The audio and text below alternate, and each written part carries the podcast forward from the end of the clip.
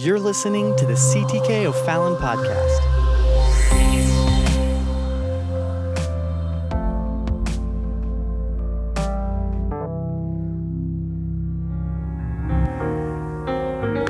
Praise the Lord, everybody. Amen. It's good to be back in the house of the Lord. Good to be here back home at CTK tonight. Thank you for being in the house of the Lord. You never make a wrong decision when you choose to be faithful to the house of the Lord. Can I get an amen? Let's give the Lord a hand clap of praise tonight. Hallelujah. Thank God for all of his blessings. Hallelujah. Amen. God bless you. You may be seated tonight in the name of the Lord. We're going to be going to 1 Corinthians chapter number 10 as we continue our midweek series here tonight. And I just want to say it's good to be back home. Thank you for allowing us to be gone this past weekend. We were privileged to minister, amen, at a special event uh, in rural Montana, Hardin, Montana. And there at a church right outside of Crow Nation, Cheyenne Nation, is a vibrant apostolic church. And uh, we were privileged to be there before we came here for some revival services. And it was a church service unlike any other. Amen. And uh, so it was good to be back. And we had uh, revival services as well as a pastoral installation and uh, honored a bishop that's retiring church in transition. And uh, we had two people filled with the baptism of the Holy Ghost Friday night in that church service. Amen. Just come. And uh, two baptized on Sunday as well. So God's blessed them so much. And the uh, church out there is growing. Great things are happening. And uh, it's a little bit smaller uh, than CTK in building size and maybe uh, people size, but in their building, they only have 95 seats packed into the sanctuary, and they have seen such revival in the last three years. Most, probably 80% of the church is uh, Native American, and COVID, they really suffered. COVID, COVID had a big hit on them. They lost many people, and uh, but God started sending revival, and He's been sending revival in the church there. They've been doing such faithful things. I think they started 27 years ago with about six people, and they began reaching out into the, the reservations there Crow Nation, Cheyenne Nation, and they have a midweek. You all only have one midweek. You ought to be thankful. They have three midweeks every week Tuesday, Wednesday, Thursday, but it's at a different location and uh, one's on Crow Nation. I have one. I'm good. I can. I don't. If I need another one, I've preached too long. But you can just set it there in case. Thank you, Pastor Isaac. And uh, God is blessing them. They're having great revival.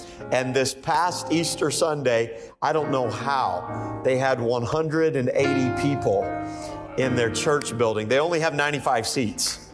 And uh, so they had children all on the platform. They had them out in the foyer with the TV. They had, they had it all. And uh, so God's doing great things. I'm believing for greater things. Amen. That God will bless that church. Amen. Amen. Amen. And so it was great, great honor to be with them. Amen. But it's always good to be back home. Thank you to everybody that covered for us in her absence. Didn't Sister Larissa do a great job Sunday? Just a dynamic message. Amen. Ministry of the Word. Amen. Let's go to the word of the Lord tonight, 1 Corinthians chapter number 10, and we're going to continue on in our series. Amen. By the help of the Holy Ghost tonight, we're going to get through chapter number 10 and begin chapter number 11.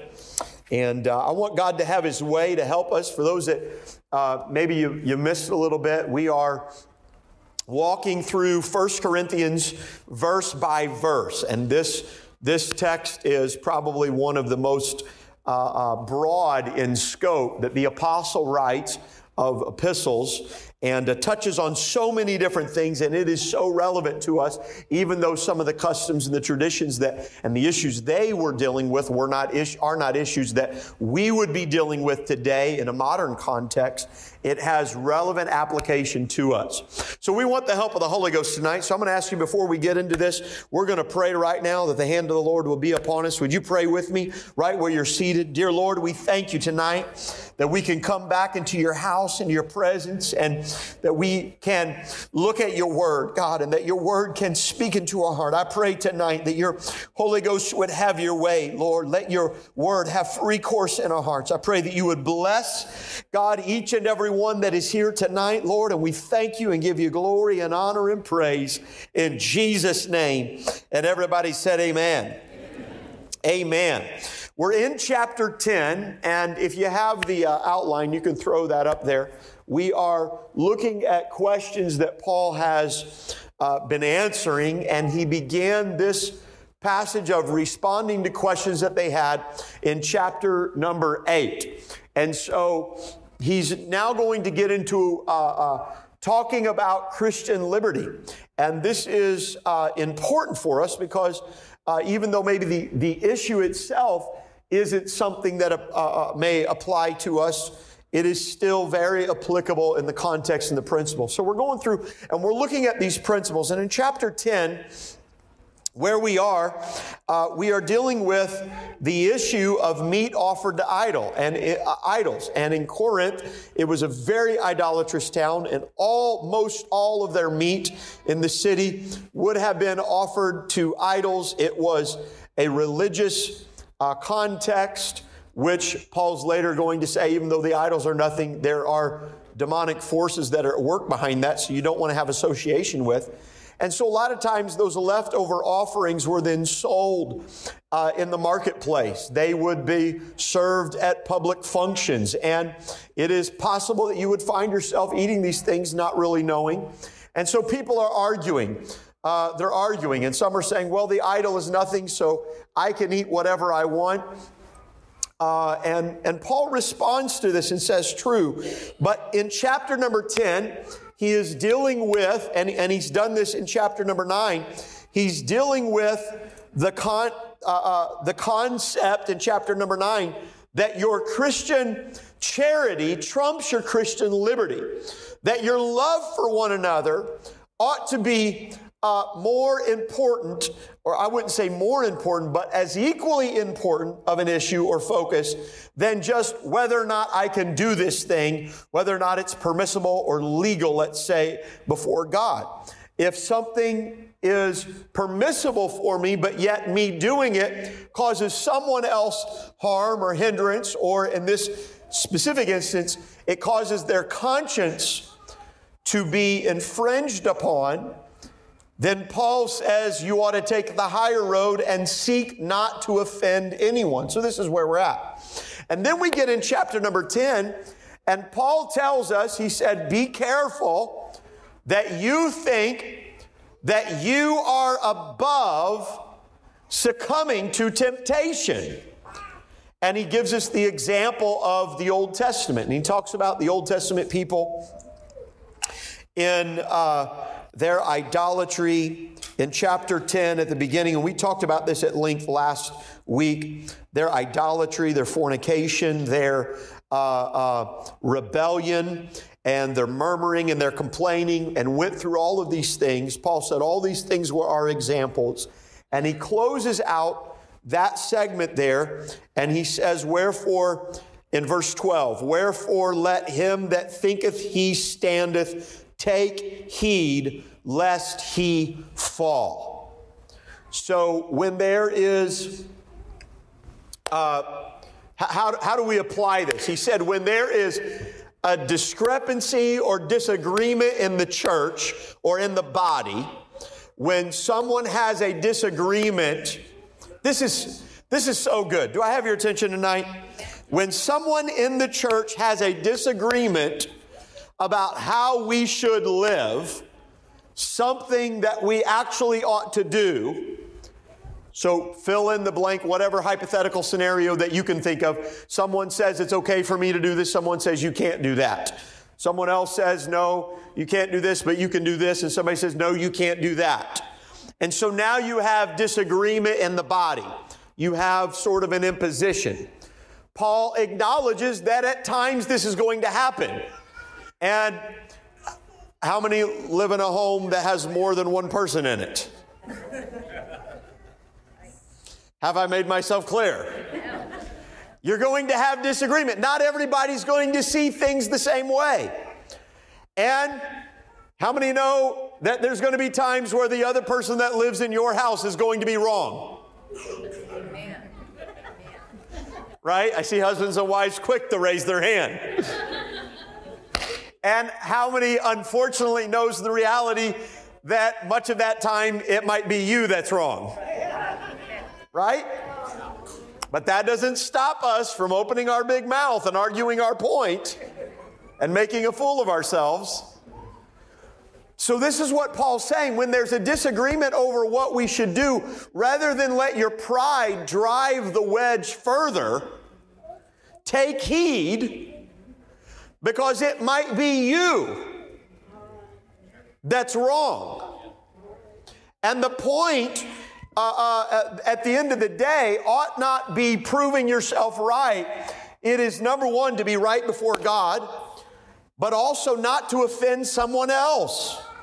So take care of this. And he says, Be careful because you can think you're so great and mighty, just like Israel did, but all the while you fall back into idolatry, you fall back into murmuring, you fall back into other things. So take heed.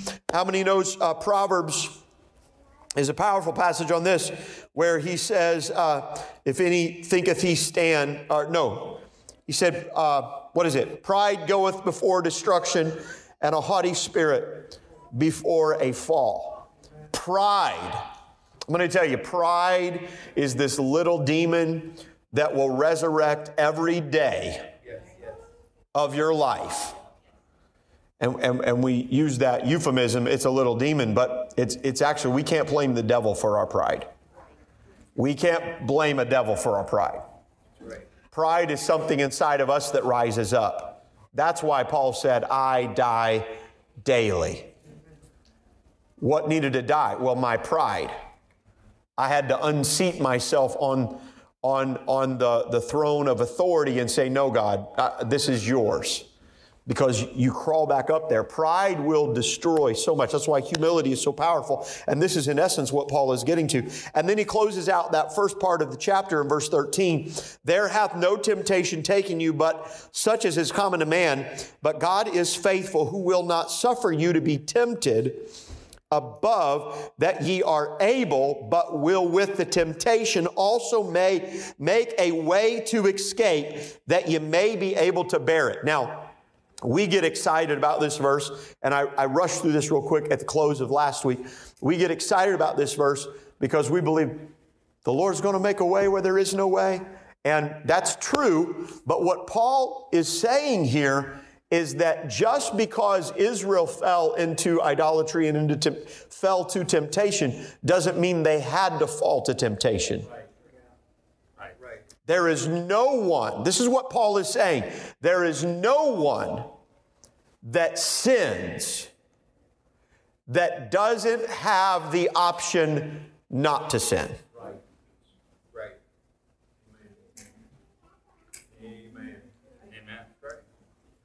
Now, that is countercultural to our world today. Because our world today would teach that certain sins, well, they wouldn't call them sins, but certain things that we as humans do that the Bible writes as sin, well, we're just, we are bound to do them. It's a product of our genetics, we're a product of our environment. It's not our fault. And there may be contributing factors that lead to environments that produce people to live in certain ways. But what Paul is saying here is there is no temptation taken you, but such as is common to man. But God is faithful. That means that if I have a debilitating sin in my life, at the end of the day, when I stand before God, I'm not going to be able to blame mama, Right. dad, Right. my neighborhood, my culture, my world, whatever else. That I have a choice. That is what's so powerful today. That's why the world, our culture today, Christianity has been watered down because we don't like bold preaching that says, no, you are the sinner. And people mistake bold preaching that says, you are the sinner, you must repent, as being mean and not uh, uh, paying attention to all the other things and bless their heart and all this stuff. We have a world right now that will not call sin sin, that will justify sin everywhere as the result of something else. And now the biggest argument is they were born this way. They can't help it. Right. Yeah. It's bold, it's in your face. And I know we have some babies in here. I haven't been there this week, but Sister Kate was telling me that when you walk into Target, what's the big sign? Kate? The big sign, right? Take your kids to Target. Trans people will always exist. Well, I could have told you that because the Bible says all have sinned and come short of the glory of God. I could have told you that because until the Lord comes back and rights wrongs, liars will always exist. Yeah. Yeah. Yeah. Backbiters will always exist. Yeah. Murderers will always. What are you saying? What's your point? Yeah. Yeah. Don't get nervous on me. I know it's Wednesday night here. Good. Good. But the world wants to water things down, and Paul says, no. No one falls prey to temptation. Yeah. We ought, now don't get me wrong. I know somebody's going to take it and they're going to twist it, and that's all right. They have to answer before God on how they interpret it. Somebody's going to take it and twist. It doesn't matter what you do in this world today, somebody's going to twist your, worlds, your words around. But the world is trying to pacify uh, where we're at in our culture. But sin is sin. Yeah. And until we're willing to address the repo- responsibility of sin, Right. you'll never be delivered from sin. Right. As long as my, as long as my uh, sexual problem, drug addiction problem, uh, hatred problem, anger problem, depression problem, anxiety problem, as long as all those problems are somebody else's fault, I will never change. But here's the power of the gospel of Jesus Christ. It's offensive because it puts the responsibility on you and me and says, no, you are the sinner. Yeah. You have to take up your cross. But here's the good news you can take up your cross. And you can be made free. And you can be set free. And you can be delivered. And you can be changed in a moment through repentance and remission of sins. Yeah. Amen. So we are putting the responsibility back on people. This is what Paul is doing. There is no hath no temptation taken you, but such as is common to man, but God is faithful. Amen. Yeah. Now, who's he writing here? He's not writing to the world, he's writing to the church. All right? So we're in the church. How many have ever come to church and you've been offended?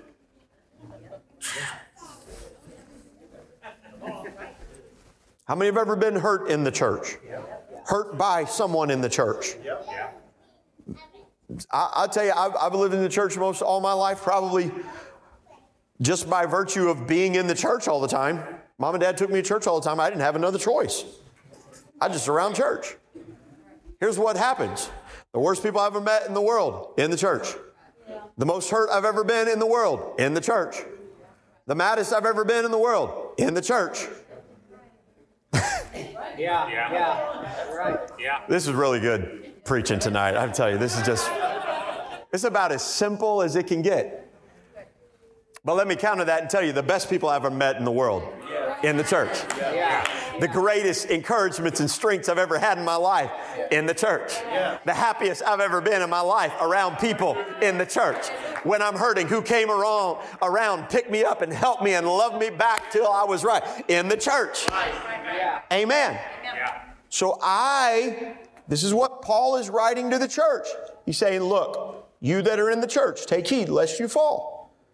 I would to God as a pastor that nobody here in this church would ever backslide, ever walk away, ever get so in despair and, and, and, and, and, and so hurt that they would run from the church and not darken the doors. I, I, I would to God that no one would ever succumb to certain things and turn back to sins that God delivered us from, as Paul said, like a dog going back to his vomit. But I've been around long enough to know that someone, somewhere, it's going to happen, unfortunately, and I must always remember and make sure that I'm not one of those.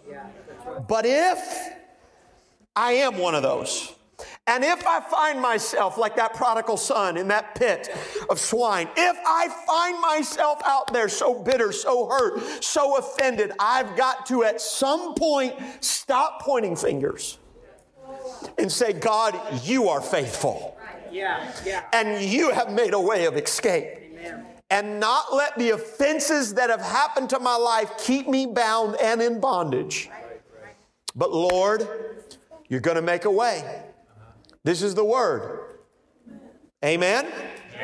God is faithful who will not suffer you to be tempted above that you are able. It is a lie from the pit of hell that tells you you can't walk back through the house into the doors of the house of God. It's a lie from the pit of hell that tells you you can't come running back to an altar. It is a lie from the pit of hell that tells you that the church will not be happy when you turn your heart and your life back to God. I'm going to tell you the people that ought to be cheering people along the way. Let me hold the door open. Let me make room for you at the altar. It's all right. I don't care how far you've far, how far you've fallen, how far you've run. Amen. There is room here at the house, and we are all saved by grace, and God is faithful.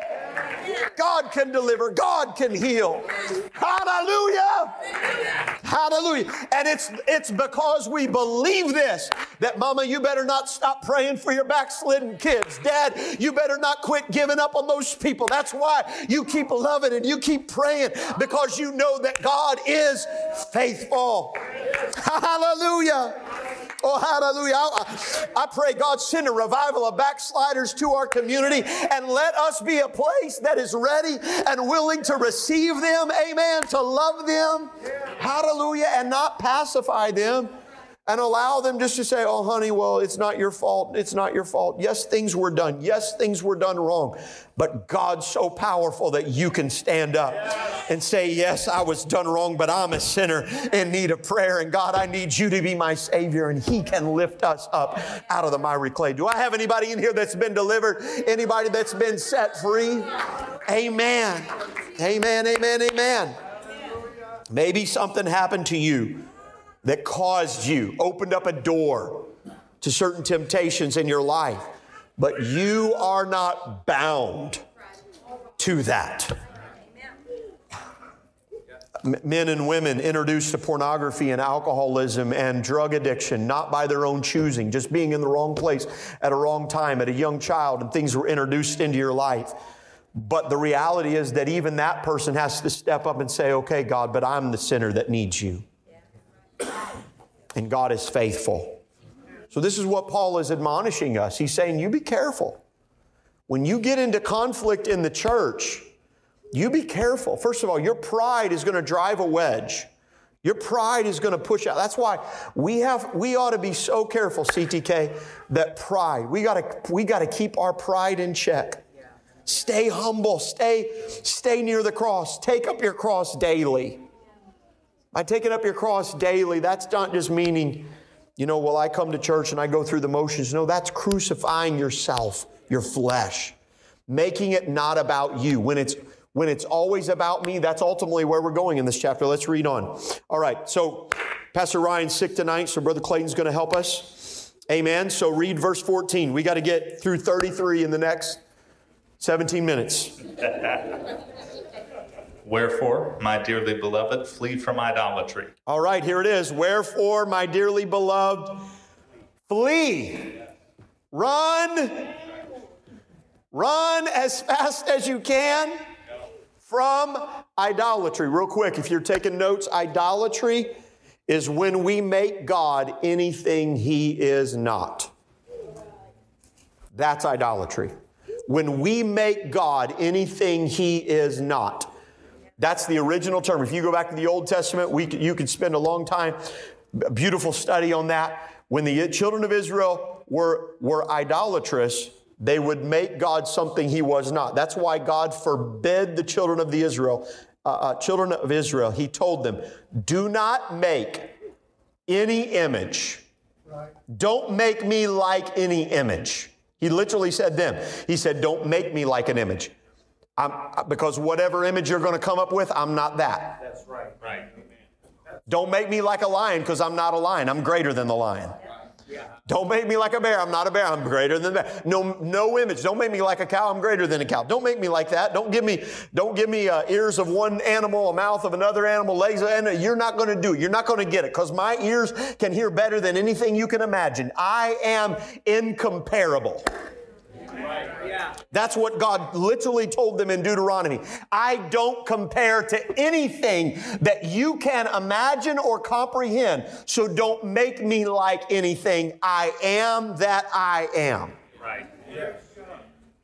And when we turn God into something He's not, we make an idol. Why do we make idols? Because we justify our ways. We make an idol because we're going to justify our ways. Well, Moses is gone. He's not coming back down the mountain. Let's make an idol. Let's make an idol. So they made an idol, a golden calf, and they worshiped it. Why? Because they'd been out of Egypt for a few days and they wanted that Egyptian cultural that that that that lifestyle. And the bible says when they created that golden calf they took all their clothes off and they began to worship. They involved themselves in all kinds of sexual immorality around the idol and they called it worship. They were making god something he was not to justify something they wanted to do. Idolatry when you began to be driven by self and what you want, beware. You're making an idol. You're, you're set up to make an idol, create an idol. So we can't even do that in the church. You don't come in and art. That's why we don't argue to the disunity of the faith. Because we can make an idol. All right, let's read on. So he says, flee from it. He said, run from it. Well, what's that mean? That means don't even tolerate it. Run. Don't even tolerate a little of idolatry in your heart. Run from it. All right? Read on.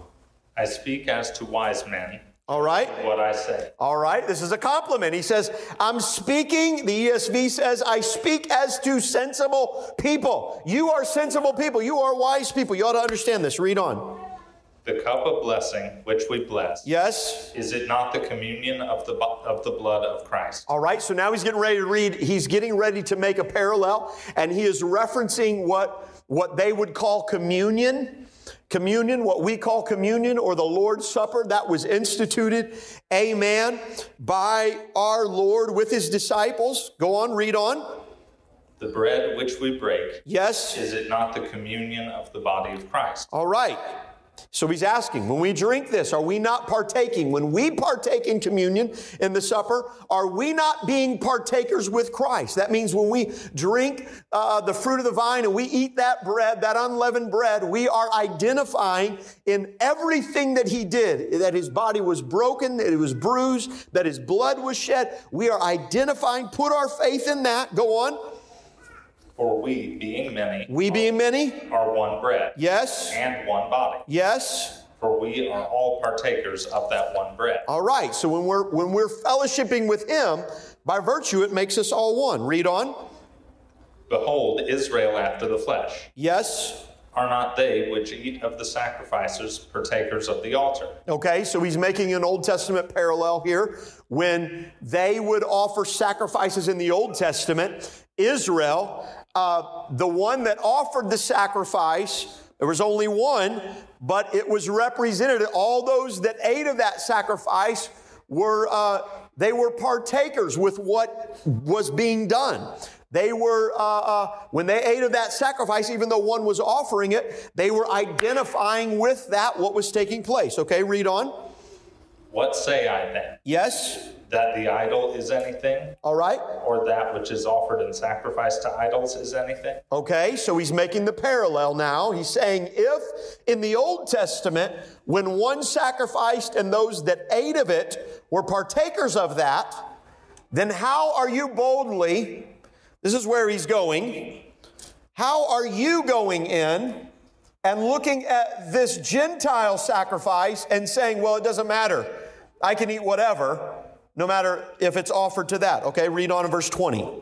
But I say that the things which the Gentiles sacrifice, Yes, they sacrifice to devils all right. and not to God. Yes, And I would not that ye should have fellowship with devils. All right, so here, here he makes an interesting point. Now, we've been talking about this issue for a couple weeks now. I think we pretty much get the issue. But Paul says in the Old Testament, you Jews understand that one would offer, all would eat, and they would be a partaker. They would endorse what's going on. Their faith is in God. But yet now you want to come into Corinth and you want to publicly eat meat you know consciously has been offered to an idol and say, but I serve God, I'm not a partaker. Remember how we talked about that? You know, people saying, I'm just here for the steak. Doesn't matter where I'm at, you know, whatever kind of thing. Doesn't have anything. Uh, he's saying no. He says, the idol is nothing. We understand that. He said, uh, it's nothing literally. He said, but when they are doing it, they don't know, they don't know, they believe that idol is a God. And when they are doing it, they're doing it unto that. And now you are partaking of it. He said, when you are partaking of it, literally, he said, they are sacrificing to devils and not to God. I would not that you should have fellowship with devils. Why are you allowing your life to come into fellowship with devils? We don't allow people that are not of the faith, that have not been in covenant with God, to partake of the Lord's Supper, to be in communion, why would you then turn around and say, No, you can't partake of communion if you're not in covenant with the Lord, been baptized, but yet I can go eat whatever I want, including a communion supper with the devil, and say that it doesn't have any impact on my life? Paul said, No, that's not right. I would not that you should have fellowship with the devils. Now, interesting note, he doesn't say the idols because he's already established, and we know the idols are nothing, right? But he says, but when you do it to their supposed gods, he said they aren't offering these, they're offering them to an idol that's nothing, but when they offer them, they really are offering them to devils. Read on. What does he say?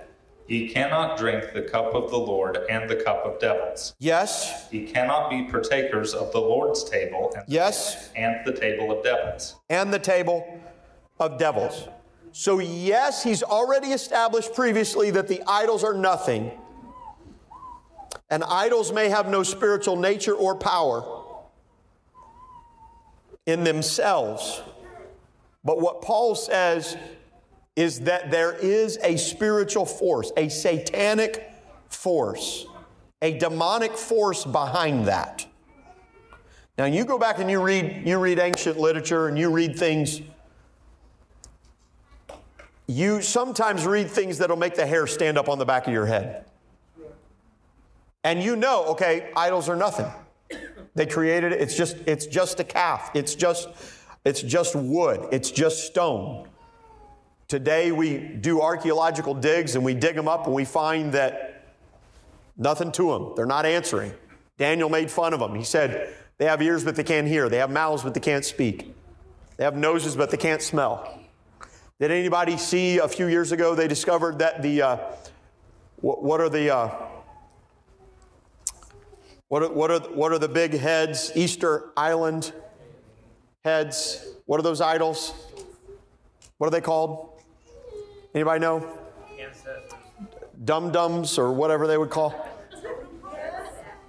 Something like that. You know, the Easter Island heads, the massive, huge things that are. Did you know that they just rele- they just recently discovered that they actually have full bodies? but they had been surrounded by so much earth. Here, everybody discovered them. It was some kind of a volcanic slide came down and buried all of them up to their heads. And we come along and we discover them. Look at these old idols they have. They actually had full bodies, but there they are. They're not moving, they're stuck. God always has the last word, right? But here's what Paul is saying when you worship that idol, sometimes there's that opens the door for demonic influence. Everybody remember the story when Moses stands before Pharaoh and he takes his rod and he throws it down. What happens? Becomes a serpent, right? Turns into a serpent. And then what happens? Pharaoh calls his magicians, his wizards in. This is in the Bible. We're not making this up. This isn't some ancient text or some myth. The Bible actually records that the, the Egyptian uh, wizards, whatever, throw their rods down, and it says their rods become serpents also. So the Bible testifies that there is a satanic, demonic force that is at work in this world. And here's the mistake. When Jannes and Jambres, which was the name of the magicians of Pharaoh, when they throw their rod down and their rod becomes a snake, they interpret that as they are worshiping the true God. Because, of course, we know the story. Moses' snake goes over and eats, eats theirs. He goes over, he picks it up, and it turns back into a rod again. But what Paul is saying is he said there are things that have no spiritual nature. The people, but when the people worship them and they make it an idol, it opens up a realm for demons and devils, if you will, devils to begin to work. I'm in the text here. Yeah. And there is a satanic force that can be at work there.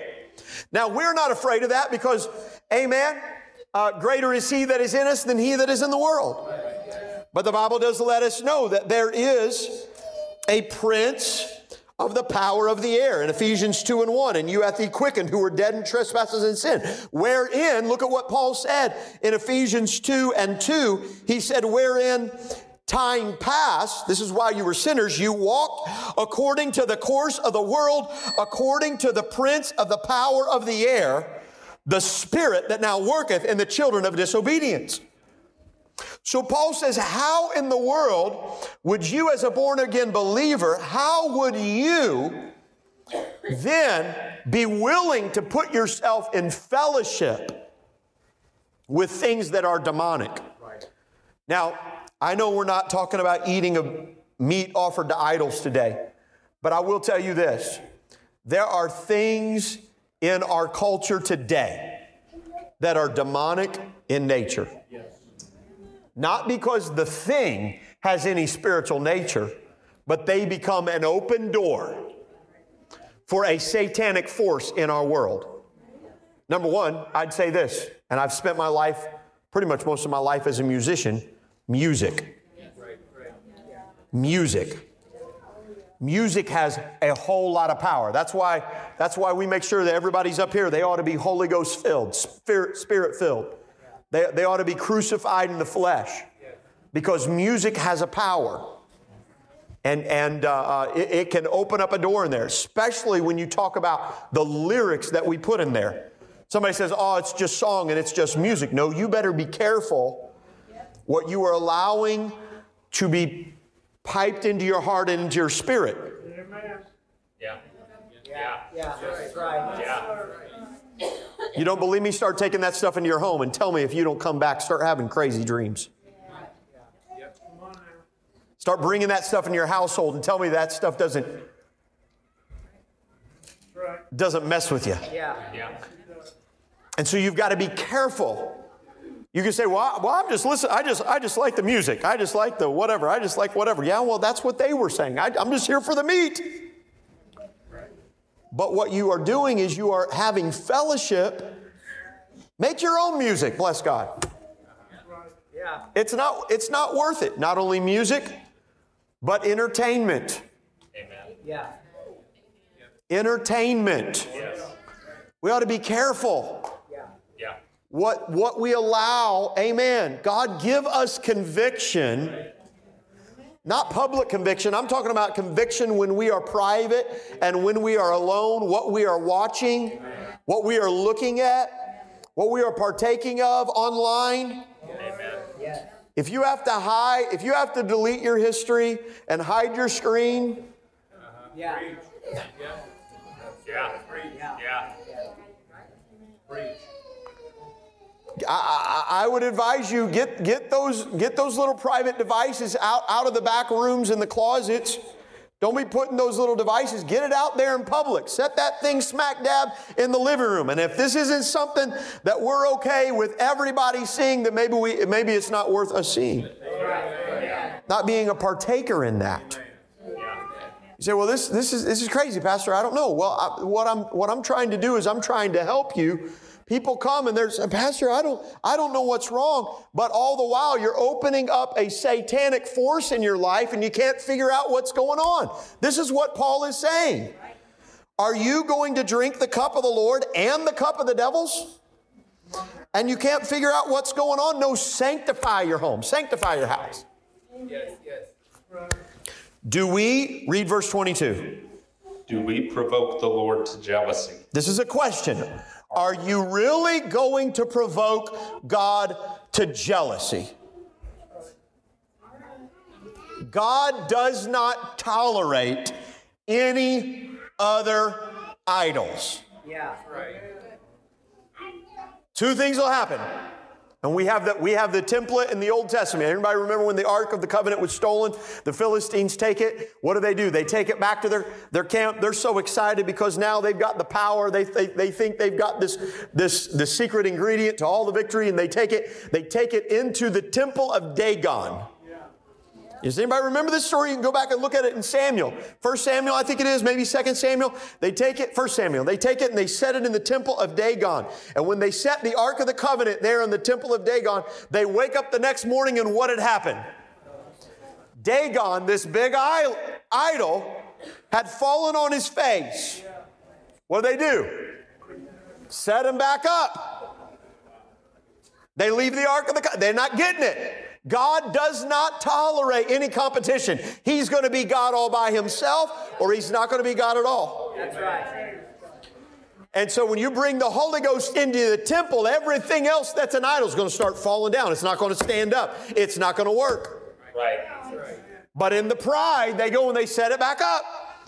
Next morning, what happens? Not only is it fallen over, but its head is broken off and its hands are broken off. And that was symbolic because they believed that when one God, one deity conquered another, it cut off the head, the mind, and it cut off the hands, the power. And here's the Ark of the Covenant. God's trying to testify if you really want me to come in your camp, there will be no other idol. There is no other head that can compete. There is no other power. It fell over. So much so that they couldn't even, they couldn't stand him back up. But you know what they did in their pride and their arrogance? They got rid of the Ark of the Covenant, and the Bible literally says they then worshiped the threshold that Dagon stood on. Yeah. Yeah. When you are baptized with the Holy Spirit, it is, it is the Spirit of God coming down and dwelling in you. God will enter in, but when He comes in, there can be no other idol. Yeah. Right. Those idols will fall over things. You want, you, want, you want to see chaos in your life. You come down, let God fill you with the Holy Ghost, and you try to prop, you keep all of the idols in your life propped up. You'll be a mess.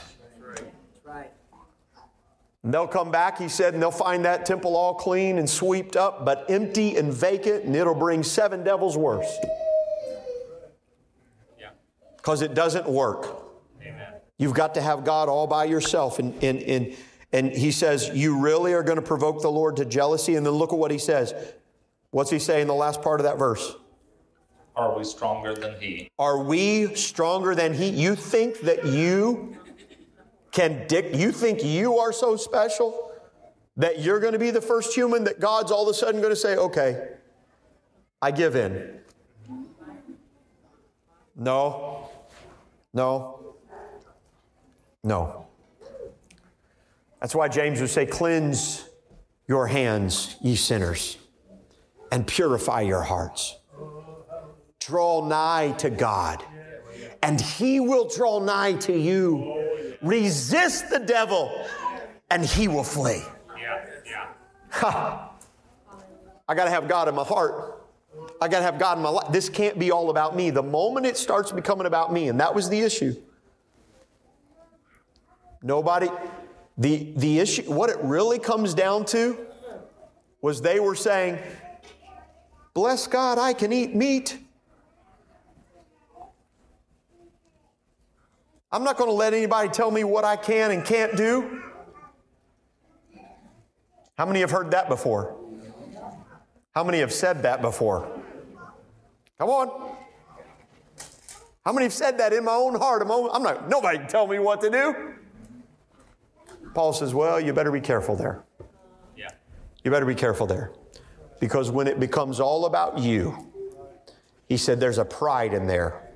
And where pride is, there's idolatry. And where idolatry is, he says there's, there's satanic. You're opening yourself up to satanic force. You're, going, you're stepping into a fellowship of something you don't even know about. And he's saying that's why you ought to have humility, lead with humility, and lead with love in your heart. Amen. So this, this part that we read through here, verses 14 through 22, and I didn't have it on there, but in my outline, no fellowship with devils. That's what we covered tonight. Chapter 10, verses 14 through 22. No fellowship with devils. Amen. We're going to stand together tonight. We'll come back. Amen. We didn't get very far. It's Brother Clayton's fault.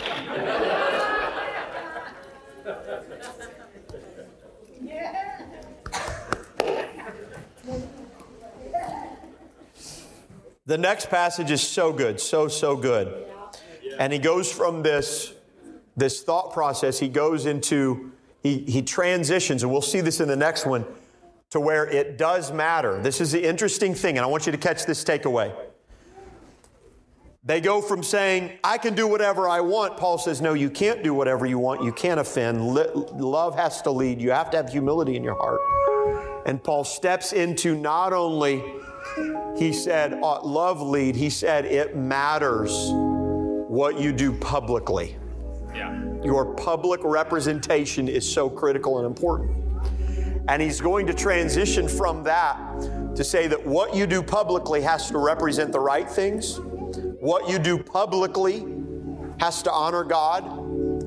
And he's going to go in chapter 11, he's going to talk to everything about our posture, our, our, our stature, our, our dress, our hair, our communion, our public giving. It matters. And we do it, we ought to stand out in the world. Amen. He's going to blow, he blows out of the water. In verse 13, there hath no temptation taken you, but such is common to man. God is faithful, who will not suffer you to be tempted. Remember, we spent some time with that. Literally, what he refutes is that concept, and we've all said this if you can't beat him, join him. And he says, No, you have to stand apart. You have to stand, stand separate. Amen. Lord, I thank you for your word tonight. I thank you for the blessing that you've given us a pathway.